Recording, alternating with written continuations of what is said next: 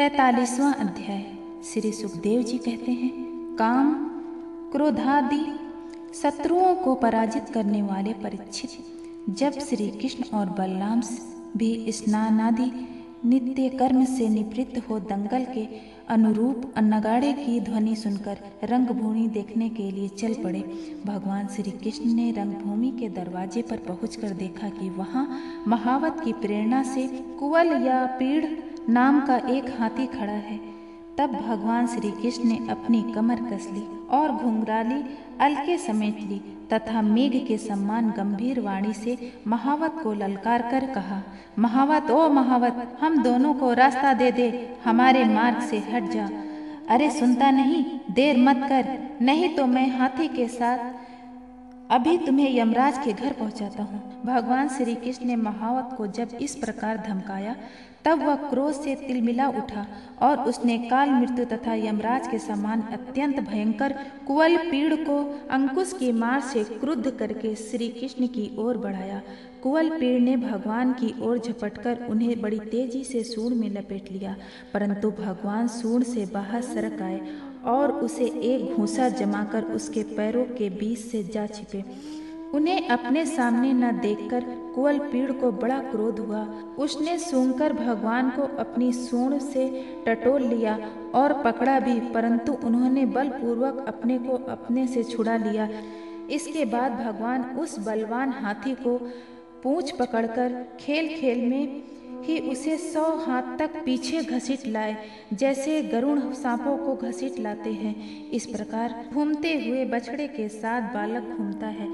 अथवा स्वयं भगवान श्री कृष्ण जिस प्रकार बछड़ों से खेलते थे, वैसे ही वे उनकी पूंछ पकड़कर उसे घुमाने और खेलने लगे। जब वह दाएँ से घूमकर उनको पकड़ना चाहता तब वे बाएँ में आ जाते और जब वह बाएँ की ओर घूमता, तब वे दाएँ घूम जाते। इसके बाद हाथी के सामने आकर उन्होंने एक, उसे एक घुसा जमाया और वे उसे गिराने के लिए इस प्रकार उसके सामने से भागने लगे। मानो वह अब छू लेता है, तब छू लेता है। भगवान श्री कृष्ण ने दौड़ते दौड़ते एक बार खेल खेल में ही पृथ्वी पर गिरने का अभिनय किया और झट वहाँ से उठकर भाग खड़े हुए। उस समय वह हाथी क्रोध से जल भुन रहा था। उसने समझा कि वे गिर पड़े और बड़े ज़ोर से अपने दोनों दांत धरती पर मारे। जब युवल या पीड़ का यह आक्रमण व्यर्थ हो गया, तब वह और भी चिड़ गया। महावतों की प्रेरणा से वह क्रुद्ध होकर भगवान श्री कृष्ण पर टूट पड़ा। भगवान मधुसूदन ने जब उसे अपनी ओर झपटते देखा तब उसके पास चले गए और अपने एक ही हाथ से उसकी सूंड पकड़कर उसे धरती पर पटक दिया। उसके गिर जाने पर भगवान ने सिंह के समान खेल ही खेल में उसे पैरों से दबाकर उसके दांत उखाड़ लिए और उन्हीं से हाथी और महातों का काम तमाम कर दिया। परीक्षित मरे हुए हाथी को छोड़कर भगवान श्री कृष्ण ने हाथ में उसके दांत लिए लिए ही रंगभूमि में प्रवेश किया। उस समय उसकी शोभा देखने ही योग्य थी। उसके कंधे पर हाथी का दांत रखा हुआ था। शरीर रक्त और मन की बूंदों से सुशोभित था और मुख कमल पर पसीने की बूंदें झलक रही थी।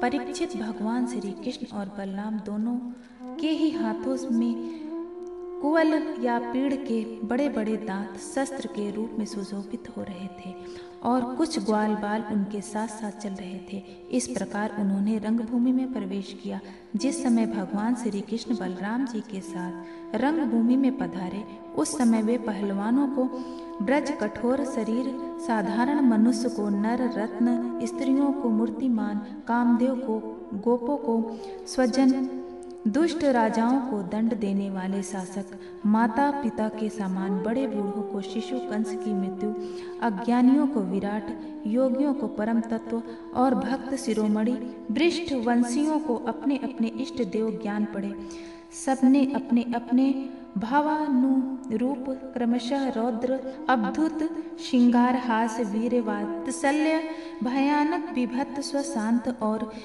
प्रेम भक्ति रस का अनुभव किया। राजन, वैसे तो कंस बड़ा ही धीर वीर था। भी जब उसने देखा कि इन दोनों ने कुवल या पीड़ को मार डाला, तब उसकी समझ में यह बात आई कि इनको जीतना तो बहुत कठिन है। उस समय वह बहुत घबरा गया। श्री कृष्ण और बलराम की बाहें बड़ी लंबी लंबी थी। पुष्पों के हार, वस्त्र और आभूषण आदि से उनका वेश विचित्र हो गया था। ऐसा जान पड़ता था, मानो उत्तम वेश धारणा करके दो नट अभिनय करने के लिए आए हैं। इनके नेत्र एक बार उन पर पड़ जाते, बस लग ही जाते। यही नहीं, वे अपनी क्रांति से उनका मन भी चुरा लेते।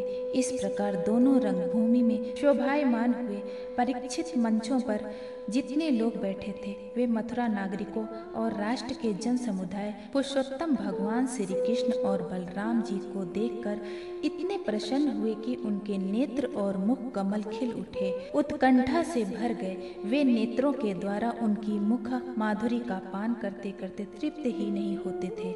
मानो वे उन्हें नेत्रों से ही पी रहे हो, जिभ्या से चाट रहे हो, नासिका से सूंघ रहे हो, और भुजाओं से पकड़कर हृदय में सटा रहे हो। उनके सौंदर्य, गुण, माधुर्य और निर्भरता से मानो दर्शकों को उनकी लीलाओं का स्मरण करा दिया, और वे लोग आपस में उनके संबंध को देखी सुनी बातें कहने सुनने लगे। ये दोनों साक्षात भगवान नारायण के अंश हैं। इस पृथ्वी पर वासुदेव के घर में अवतीर्ण हुए हैं। उंगली से दिखाकर वे सांवले सलोने कुमार देवकी के गर्भ से उत्पन्न हुए थे। जन्मते ही वासुदेव ने उन्हें गोकुल पहुँचा दिया था। इतने दिनों तक वे वहाँ छिपकर रहे और नंद जी के घर में ही पल कर इतने बड़े हुए। उन्होंने ही पुतना, तृणावर्त शंख चुक्र केशी और धेनुक आदि का तथा यमलार्जुन का उद्धार किया है। उन्होंने ही गौ और ग्वालों को दवानल की ज्वाला से बचाया था। कल्याण नाग का दमन और इंद्र का मान दर मर्दन भी उन्होंने ही किया था। इन्होंने सात दिनों तक एक ही हाथ पर गिरिराज गोवर्धन को उठाए रखा और उनके द्वारा आधी पानी तथा ब्रजपात से गोकुल गोकुल को बचा लिया।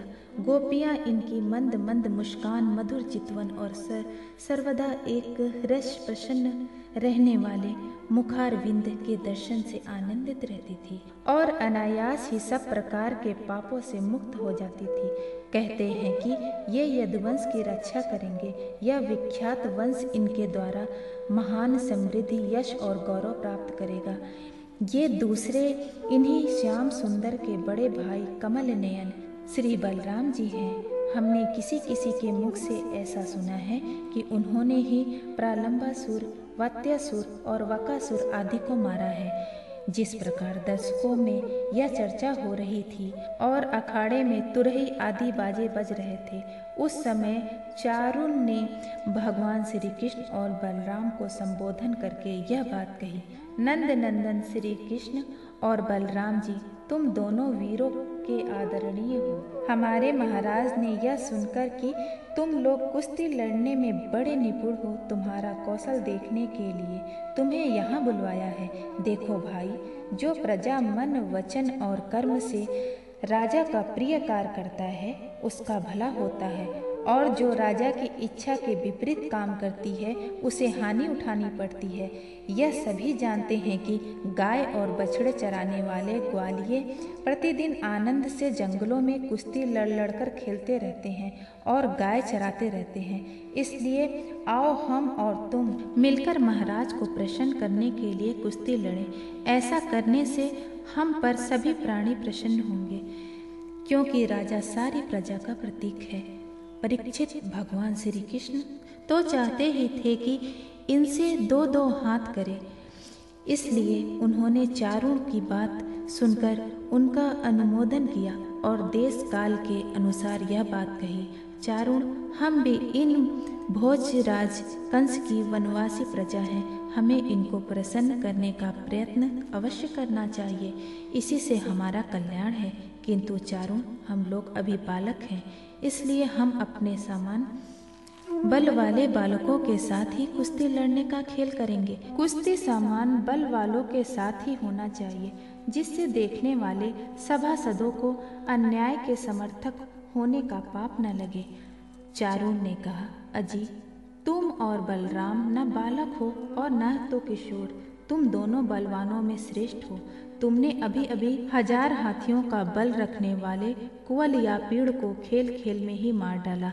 इसलिए तुम दोनों को हम जैसे बलवानों के साथ ही लड़ना चाहिए। इसमें अन्याय की कोई बात नहीं है। इसलिए श्री कृष्ण तुम मुझ पर अपना ज़ोर अजमाओ और बलराम के साथ मुष्टिक लड़ेगा।